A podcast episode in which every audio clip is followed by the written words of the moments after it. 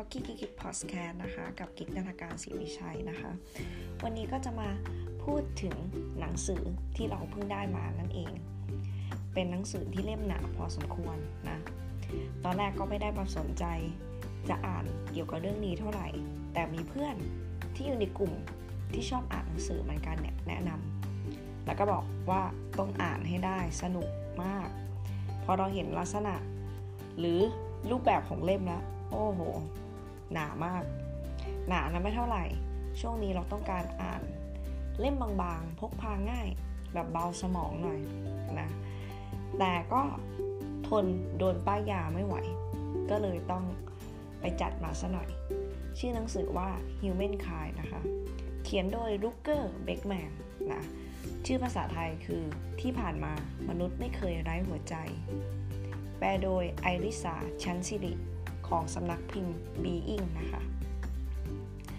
อ่าเรามาดูกันว่าลูกเกอร์เบกแมนคือใครเขาคือนักประวัติศาสตร์รุ่นใหม่นะ ที่รับการยกย่องจาก The Guardian ว่าเป็นผู้นำทางความคิดของคนรุ่นใหม่ แห่งประเทศเนเธอร์แลนด์นั่นเอง ในหนังสือเล่มนี้มันก็เป็นว่าด้วยเรื่องความแบบสุดโต่ง ความสุดโต่งที่ว่าของของรุตเกอร์คือเชื่อว่ามนุษย์ส่วนใหญ่เนี่ยล้วนเป็นคนดีนะแล้วคนส่วนใหญ่เลยนะ ก็เชื่อว่ามนุษย์เนี่ยมีความชั่วร้ายและเห็นแก่ตัวอยู่มาก แต่สำหรับรุตเกอร์เนี่ยมีความเชื่อในทุกมิติเลย ย้อนกลับไปตั้งแต่แบบจุดกำเนิดของมนุษย์ วิวัฒนาการพวกอารยธรรมนะปรัชญาการออกแบบ การทดลองสงครามการปกครองและความหวังของมนุษยชาติ ตอนแรกเราเราเห็นแล้วเรารู้สึกว่า เออไม่น่าจะอ่านจบแน่เลย แต่ปรากฏว่าเนี่ยเพิ่งอ่านเพิ่งเริ่มต้นอ่านเนี่ยก็อ่านไหลลื่นมาก แล้วก็มาอัดพอดแคสต์นี้ก็เพื่อจะชวนเพื่อนๆมาตั้งคำถามนะว่าพวกเราเนี่ยคิดว่าหรือเพื่อนๆเนี่ยคิดว่ามนุษย์บนโลกใบนี้ล้วนเป็นคนดีหรือไม่ นะเป็นคำถามที่เราแบบว่าตั้งต้นในการแบบอ่านและอยากจะหาคำตอบไปกับรุตเกอร์เลยนะโดยรุตเกอร์เนี่ยได้ยกตัวอย่างคำถามของทอมโพสต์เมสนะซึ่งเป็นศาสตราจารย์ของมหาลัยเนเธอร์แลนด์โดยทอมเนี่ยอธิบายเกี่ยวกับความคิดนี้ว่า สมมติว่าแบบว่าเราเนี่ย อยู่บนเครื่องบินนะที่ต้องลงจอดฉุกเฉิน เพราะอะไรเพราะว่าเป็นระเบิด เพราะมันมีระเบิดนั่นเองนะห้องโดยสารเนี่ยเต็มไปด้วยควัน ทุกคนที่อยู่ข้างในเนี่ยก็ก็รู้ว่าเราต้องออกไปจากที่นี่ แล้วจะเกิดอะไรขึ้นนะศาสตราจารย์ทอมโพสเมสเนี่ยก็ตั้งสมมติฐานว่ามี A กับ B นะบนโลกใบนี้ โดย โดยเปรียบเทียบกับสถานการณ์นี้นะ ที่เครื่องบินเนี่ยมันต้องลงจอดฉุกเฉิน โดยบนโลกของ A เนี่ยเขาบอกว่าผู้โดยสารเนี่ยหันไปถามคนที่นั่งใกล้ๆ ว่าโอเคหรือเปล่า คนที่ต้องการความช่วยเหลือเนี่ยแบบถูกช่วยออกไปจากเครื่องบินก่อน แล้วผู้คนเนี่ยยินดีเสียสละเสียสละเนี่ยชีวิตตัวเองเพื่อที่จะ เพื่อที่จะแบบว่าให้คนอื่นที่ไม่รู้จักเนี่ยไปก่อน ส่วนบนโลกของ B นั้น ทุกคนเนี่ยถูกทิ้งให้ดิ้นรนเอาตัวรอดเอง เกิดความตื่นตระหนกขึ้น มีการดันและมีการผลักเด็กๆ หรือผู้สูงอายุเนี่ยหรือคนพิการเนี่ยถูกเหยียบคำถามก็คือว่าพวกเราเนี่ยอยู่บนโลกใบไหนนะเพื่อนๆก็ลองดูหรือฟังสถานการณ์ที่เราแบบยกว่าบนโลกที่มี A กับ B นะเราคิดว่ามนุษย์เนี่ยอยู่ใน สถานการณ์แบบไหน A หรือ B นะ ส่วนใหญ่ที่เราแบบรู้จักหรือโลกที่เราอาศัยอยู่นะตอนนี้ เออศาสตราจารย์ทอมโพสเมสก็บอกว่า คาดว่าเนี่ย ประมาณ 97%นะ คิดว่าเราอยู่บนโลกของ B ก็คือเราเนี่ยต่างดิ้นรนเอาตัวรอดเลย เพื่อที่ให้ตัวเองเนี่ยสบายสุด หรือหนีออกไปจากเครื่องบินเนี่ยให้เร็วที่สุดโดยไม่สนใจใครเลย แต่ปรากฏว่าศาสตราจารย์โพสเมสได้กล่าวว่า ความจริงก็คือในเกือบทุกกรณีเลยนะ เราอาศัยอยู่บนโลกของ A โลกของ A ก็คือเราแบบเป็นผู้เสียสละ แม้บอกว่าคนที่ไม่รู้จักหรือคนที่แบบว่าไม่เคยเจอหน้าแต่อยู่ในสถานการณ์ที่เดือดร้อนเหมือนกันเนี่ยมนุษย์เนี่ยจะมีความเสียสละมากกว่านั่นเอง พวกเราคิดว่าอย่างนั้นหรือไม่เราว่ากรณีแบบนี้ อาจจะไม่ใช่ทุกคนที่ที่คิดเหมือนกันนะ บางคนบอกว่าโลกมันโหดร้ายกับเรามากนะ แล้วก็มีอีกตัวอย่างหนึ่งในหนังสือเล่มนี้นะคะ มันก็อยู่ในช่วงฤดูร้อนฤดูร้อนนะ ปี 1999 ที่โรงเรียนเล็ก ๆ แห่งหนึ่งในเมืองเบอร์เนมที่ประเทศเบลเยียม เขาบอกว่ามีเด็ก 9 คนมีอาการป่วยลึกลับ พวกเขาเนี่ยมาโรงเรียนตอนเช้าเนี่ยก็ไม่ได้แสดงอาการอะไรหรอก แต่หลังจากอาหารกลางวัน ก็เกิดล้มป่วยปวดหัวอาเจียนและใจสั่นนะบรรดาคุณครูเนี่ยเขาก็ไม่รู้ว่าเด็กเนี่ยเป็นอะไร แต่ก็มีครูคนนึงเนี่ยเขานึกออกได้ว่าช่วงพักกลางวันเนี่ยเด็ก 9 คนนี้ได้ดื่มโคคาโคล่านะแล้วก็ตั้งสันนิษฐานก็ไม่มีใครรู้ว่าเกิดอะไรขึ้น จนเรื่องนี้เนี่ยไปถึงหูนักข่าวสำนักเนี่ยสำนักงานใหญ่ของโคคาโคล่าเนี่ยก็แบบว่า ก็แบบตกใจแหละก็รับโทรศัพท์นู่นนี่นั่นนะแล้วก็แบบเย็นวันนั้นเลยนะ บริษัทออกข่าวประชาสัมพันธ์ แล้วระบุว่าน้ำอัดลมเนี่ยหลายหลายล้านขวดเนี่ยกำลังถูกเรียกคืนจากชั้นวางในร้านค้าเบลเยียมนะอันนี้ก็คือน่าตกใจมากเขาบอกว่าความเสียหายในครั้งนั้นเนี่ยเป็นครั้งเลวร้ายที่สุดในประวัติศาสตร์เมื่อ 107 ปีของบริษัทเลย ทำให้เนี่ยมีการเรียกคืนน้ำอัดลมกว่า 70 ล้านลังในเบลเยียมนะและถูกทำลายสินค้าในครั้งเนี่ยเสียหายไปมากกว่าแบบ 200 ล้านดอลลาร์ จากกรณีเนี้ยมันแบบว่าประหลาดมาก แล้วไม่กี่สัปดาห์ต่อมาเนี่ยนักพิษวิทยาเผยแพร่รายงานเกี่ยวกับการห้องปฏิบัติการเนี่ยว่าสิ่งที่เขาค้นพบหลังการ ทำทดสอบกระป๋องโค้กหรืออะไรบางอย่างนะนะก็ไม่พบความผิดปกติอะไรเลย ไม่มีทั้งสารกำจัดศัตรูพืช ไม่มีทั้งจุลินทรีย์ก่อโรคและไม่มีโลหะเป็นพิษเลยนะ เขาบอกการทดสอบตัวอย่างทั้งเลือดทั้งปัสสาวะของคนไข้เนี่ยก็ไม่พบอะไรทั้งนั้น และนักวิทยาศาสตร์เนี่ยก็ไม่สามารถระบุได้ แบบไม่สามารถระบุหาสาเหตุได้ ว่าอาการรุนแรงเหล่านั้นของพวกเด็กๆเนี่ยเกิดจากอะไร นะแต่พวกเด็กๆนั้นนะป่วยจริงไหมเออเขาบอกว่าป่วยจริงนะแต่บอกว่านักวิจัยบอกว่ามันไม่ใช่เพราะการดื่มโค้กและกรณีของโคคาโคล่าเนี่ยก็เชื่อมโยงไปกับคำถามของปรัชญาโบราณว่าอะไรคือความจริงนะเขาบอกว่าบางสิ่งเนี่ยเป็นความจริงไม่ว่าคุณจะเชื่อหรือไม่ก็ตาม อย่างเช่นน้ำที่อุณหภูมิเดือดร้อยองศาเซลเซียสหรือการสูบบุหรี่ทำให้เราแบบเสียชีวิตได้นะ เพราะสิ่งอื่นเนี่ยมีแนวโน้มที่จะเป็นจริงหากเราเชื่อ หรือแบบถ้าเราทำนายเกี่ยวกับธนาคารว่าธนาคารเนี่ยมันจะล้มละลาย ผู้คนเนี่ยตื่นตระหนกตกใจ ก็คงแบบไปปิดบัญชี หลังจากนั้นน่ะธนาคารมันก็อาจจะล้มละลายก็ได้นะอันนี้ก็คือเป็นความเชื่อนั่นเอง หรืออย่างอีกกรณีหนึ่งคือปรากฏการยาหลอก ยาหลอกคือยาหลอกๆนี่เองที่ไม่ใช่แบบยารักษาอาการแบบที่แท้จริงนะบอกถ้าหมอเนี่ยให้ยาหลอกกับคุณแล้ว แล้วบอกว่ายาจะรักษาอาการเจ็บป่วยของคุณได้ ก็มีแนวโน้มว่าคุณจะรู้สึกดีขึ้นนะยาหลอกเนี่ยดูน่าตื่นเต้น มีโอกาสที่จะหายมากขึ้น เผยเห็นว่ายาหลอกพวกนี้ช่วยได้ 3 ใน 4 นะ แล้วแบบครึ่งนึงเนี่ยมีประสิทธิภาพเท่ากับการผ่าตัดจริงเลย อันนี้ก็คือเป็นแบบว่ามันคือแบบความเชื่อว่าเราจะหายจะหายนะสำหรับเราคิดว่าอาการป่วยหรือการกินยาหลอกๆเนี่ยเขาบอกว่าแต่มันก็ไม่มีแบบเหตุผลที่ชัดเจนนะบอกสิ่งที่ปรากฏขึ้นแบบยาหลอกทางลบเนี่ยมันก็ไม่ได้ถูกนำมาทดลองอย่างแพร่หลาย แล้วเจ้าหน้าที่อนามัยชาวเบลเยียมเนี่ยก็สรุปเนื้อหาแบบนี้เหมือนกัน เมื่อแบบย้อนกลับไปเมื่อแบบว่าปี 1999 เนี่ย ที่เด็ก 9 คนนั้นอะที่คิดว่าแบบดื่มโคคาโคคาโคล่าไปเนี่ยเขาบอกว่านักวิทยาศาสตร์บอกอย่างชัดเจนว่า เด็กอื่นๆหลายร้อยคนทั่วประเทศเนี่ยติดเชื้อ อาจจะคิดว่าแบบเป็นโรคอุปทานหมู่พูดง่ายๆคือพวกเขาเนี่ยมโนขึ้นมาเองนะบอกหากคุณเชื่อในบางสิ่งมากพอ มันก็จะกลายเป็นจริงนะบทเรียนที่ว่าความคิดเนี่ยไม่มีไม่มีแบบว่า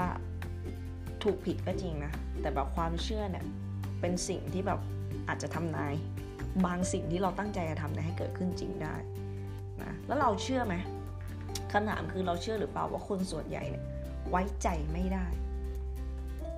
ถ้าเราเชื่อแบบนั้นนะเราก็จะปฏิบัติต่อกันแบบนั้น ซึ่งมันอาจจะนำมาสู่ความเสียหายกับทุกคนก็ได้ ความเชื่อเนี่ยมีเพียงไม่กี่อย่างบนโลกที่สามารถเปลี่ยนเปลี่ยนโลกได้นะ เขาบอกว่ามันก็เหมือนกัน ถ้าเรามองเพื่อนมนุษย์ในแง่ดีในมุมมองดีๆเนี่ยเราก็จะได้รับสิ่งที่ดีหรือสิ่งที่คาดหวังเนี่ยกลับมา ซึ่งมันอาจจะดีหรือไม่ดีก็ได้ แต่มุมมองเราคิดว่าดีนะตั้งแต่แบบพวกวิกฤตสภาพอากาศไปจนถึงความไม่ไว้ใจซึ่งกันและกันเนี่ยมีเพิ่มขึ้นเรื่อยๆ อย่างนั้นก็คือแบบว่ามุมมองเนี่ยมันมีอิทธิพลมากต่อแบบต่อมนุษย์อะ อีกอย่างหนึ่งมันก็มีแบบว่างานศึกษาของนักจิตวิทยาชาวอเมริกันเหมือนกันสองคนเนี้ยเขาจะพิสูจน์ให้เห็นว่าคนเราเนี่ยทั้งดื้อดึงยึดติดกับความคิดที่ว่า เรามีธรรมชาติที่เห็นแก่ตัวมากแค่ไหนนะนักวิจัยเนี่ยเขาก็ให้ผู้เข้ารับการทดสอบดูสถานการณ์ เช่น ผู้คนเนี่ยกำลังทำความดีอย่างแบบเห็นอย่างชัดเจนเลยแล้วพวกเขาพบ คนพบว่าเนี่ยพูดพูดแบบง่าย ๆ คือพวกเขาแบบถูกสอนมองให้เห็นแก่ตัวในทุกที่นะต่อให้แบบว่าคนที่มองถูกถูกมองให้เห็นว่า มองคนอื่นในแง่ลบอะเอาง่ายๆถ้าเห็นแบบคนที่กำกำลังช่วยคนแก่ข้ามถนนเนี่ยก็อาจจะมองมองในแง่ ไม่ได้มองในแง่ดี แต่มองในแง่ลบ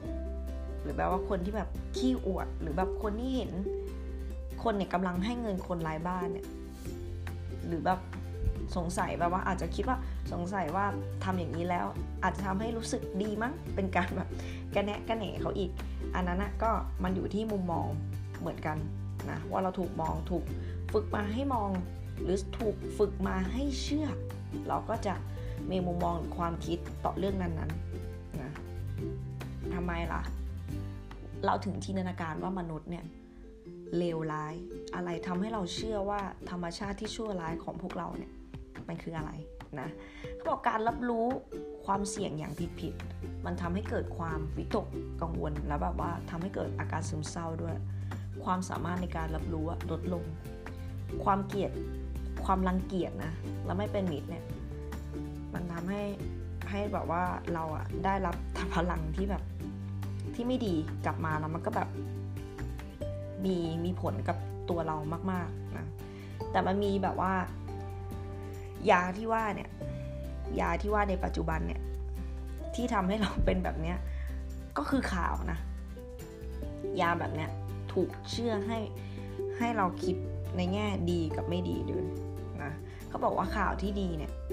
มีผลต่อพัฒนาการของเราในทางที่ดีด้วยนะเขาบอกคนเราเนี่ยที่ริเริ่ม ที่จะมีความคิดที่ดีเนี่ยก็มีงานวิจัยนะเอาคนแรกที่ริเริ่มการวิจัยในด้านนี้เป็นในปี 1990 โดยจอร์ดเกิร์บเนอร์นะเขาบอกคำว่าอาการมองโลกในแง่ร้าย หรือเกลียดชังสังคมเนี่ยเกลียดชังมนุษย์หรือมองโลกในแง่แบบร้ายมากๆ เขาบอกว่าคนเหล่านี้มักจะติดตามข่าว เช่น คนส่วนใหญ่ก็สนใจแต่เรื่องตัวเองทั้งนั้นนะเขามักจะคิดว่าเรามีความเชื่อปักเจกชน แล้วก็มันไม่มีอำนาจที่ทำให้โลกนี้ดีขึ้น พวกเขาเลยแบบว่า จะทำให้พวกเขาเนี่ยรู้สึกแบบซึมเศร้าได้ง่ายนะปัจจุบันเขาบอกว่าข่าวเนี่ยมีอิทธิพลต่อเรามากในการมองโลกนะเราเนี่ยมักจะเสพข่าว โดยแบบว่าเฉลี่ยเลยนะผู้ใหญ่8 8ใน 10 คนในโลกเนี่ยตะวันตกเนี่ยบริโภคข่าวรายวัน โดยเฉลี่ยเนี่ยเวลาวัน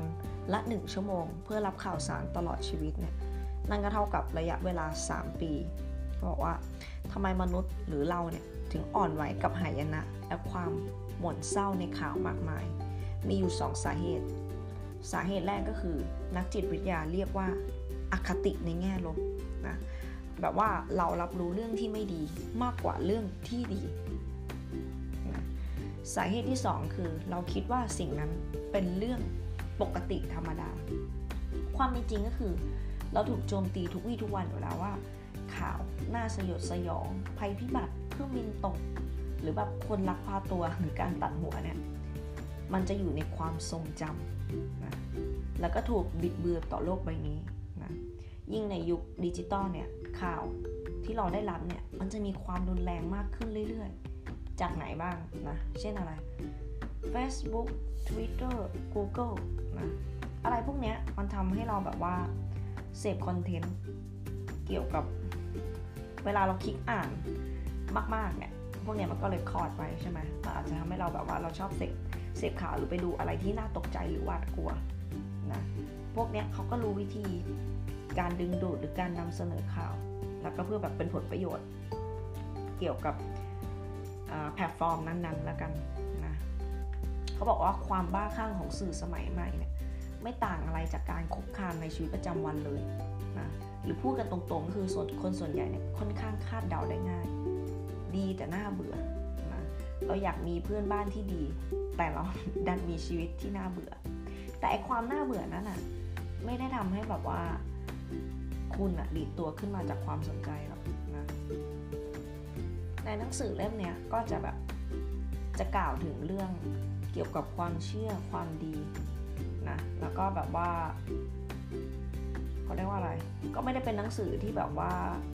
ให้เราอ่านแล้วแบบว่ามีความเชื่อว่ามนุษย์จะเป็นคนดีนะก็เป็นหนังสือที่เปิดมุมมองใหม่ๆ หรือตั้งคำถามเกี่ยวกับมนุษย์นี่เราอ่านแล้วเราก็รู้สึกว่าเออบทแรกเนี่ยทำให้เราตั้งคำถามหรืออยากจะมาอัดพอดแคสต์เนี่ยหนังสือเล่มนี้ก็ก็ชวนให้เพื่อนๆเนี่ยได้อ่าน แล้วเราก็อยากจะตั้งคำถามว่าเพื่อนๆเนี่ยคิดว่ามนุษย์หรือเพื่อนๆร่วมร่วมโลกหรือคนที่อยู่ใกล้ชิดทั้งเพื่อนในวัยเรียนเพื่อนที่ทำงานหรือใครเนี่ยที่เป็นมิตรภาพต่อพวกเราเนี่ยเราเคยแบบว่าตั้งคำถามไหมหรือแบบว่าเคยมองย้อนกลับไปไหมว่าไอคนเนี้ยมันไม่น่าไว้ใจเลยมันไม่น่าเป็นเพื่อนเราเลยนะแต่ทำไมการเวลาผ่านไป เราถึงแบบ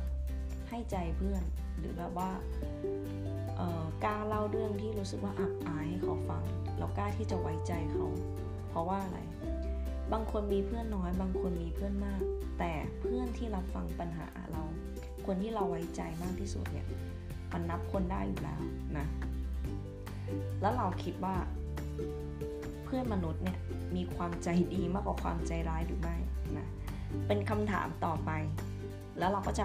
ค้นคำตอบหรือหาคำตอบไปกับ ลูกเกอร์เช่นเดียวกันนะโอเค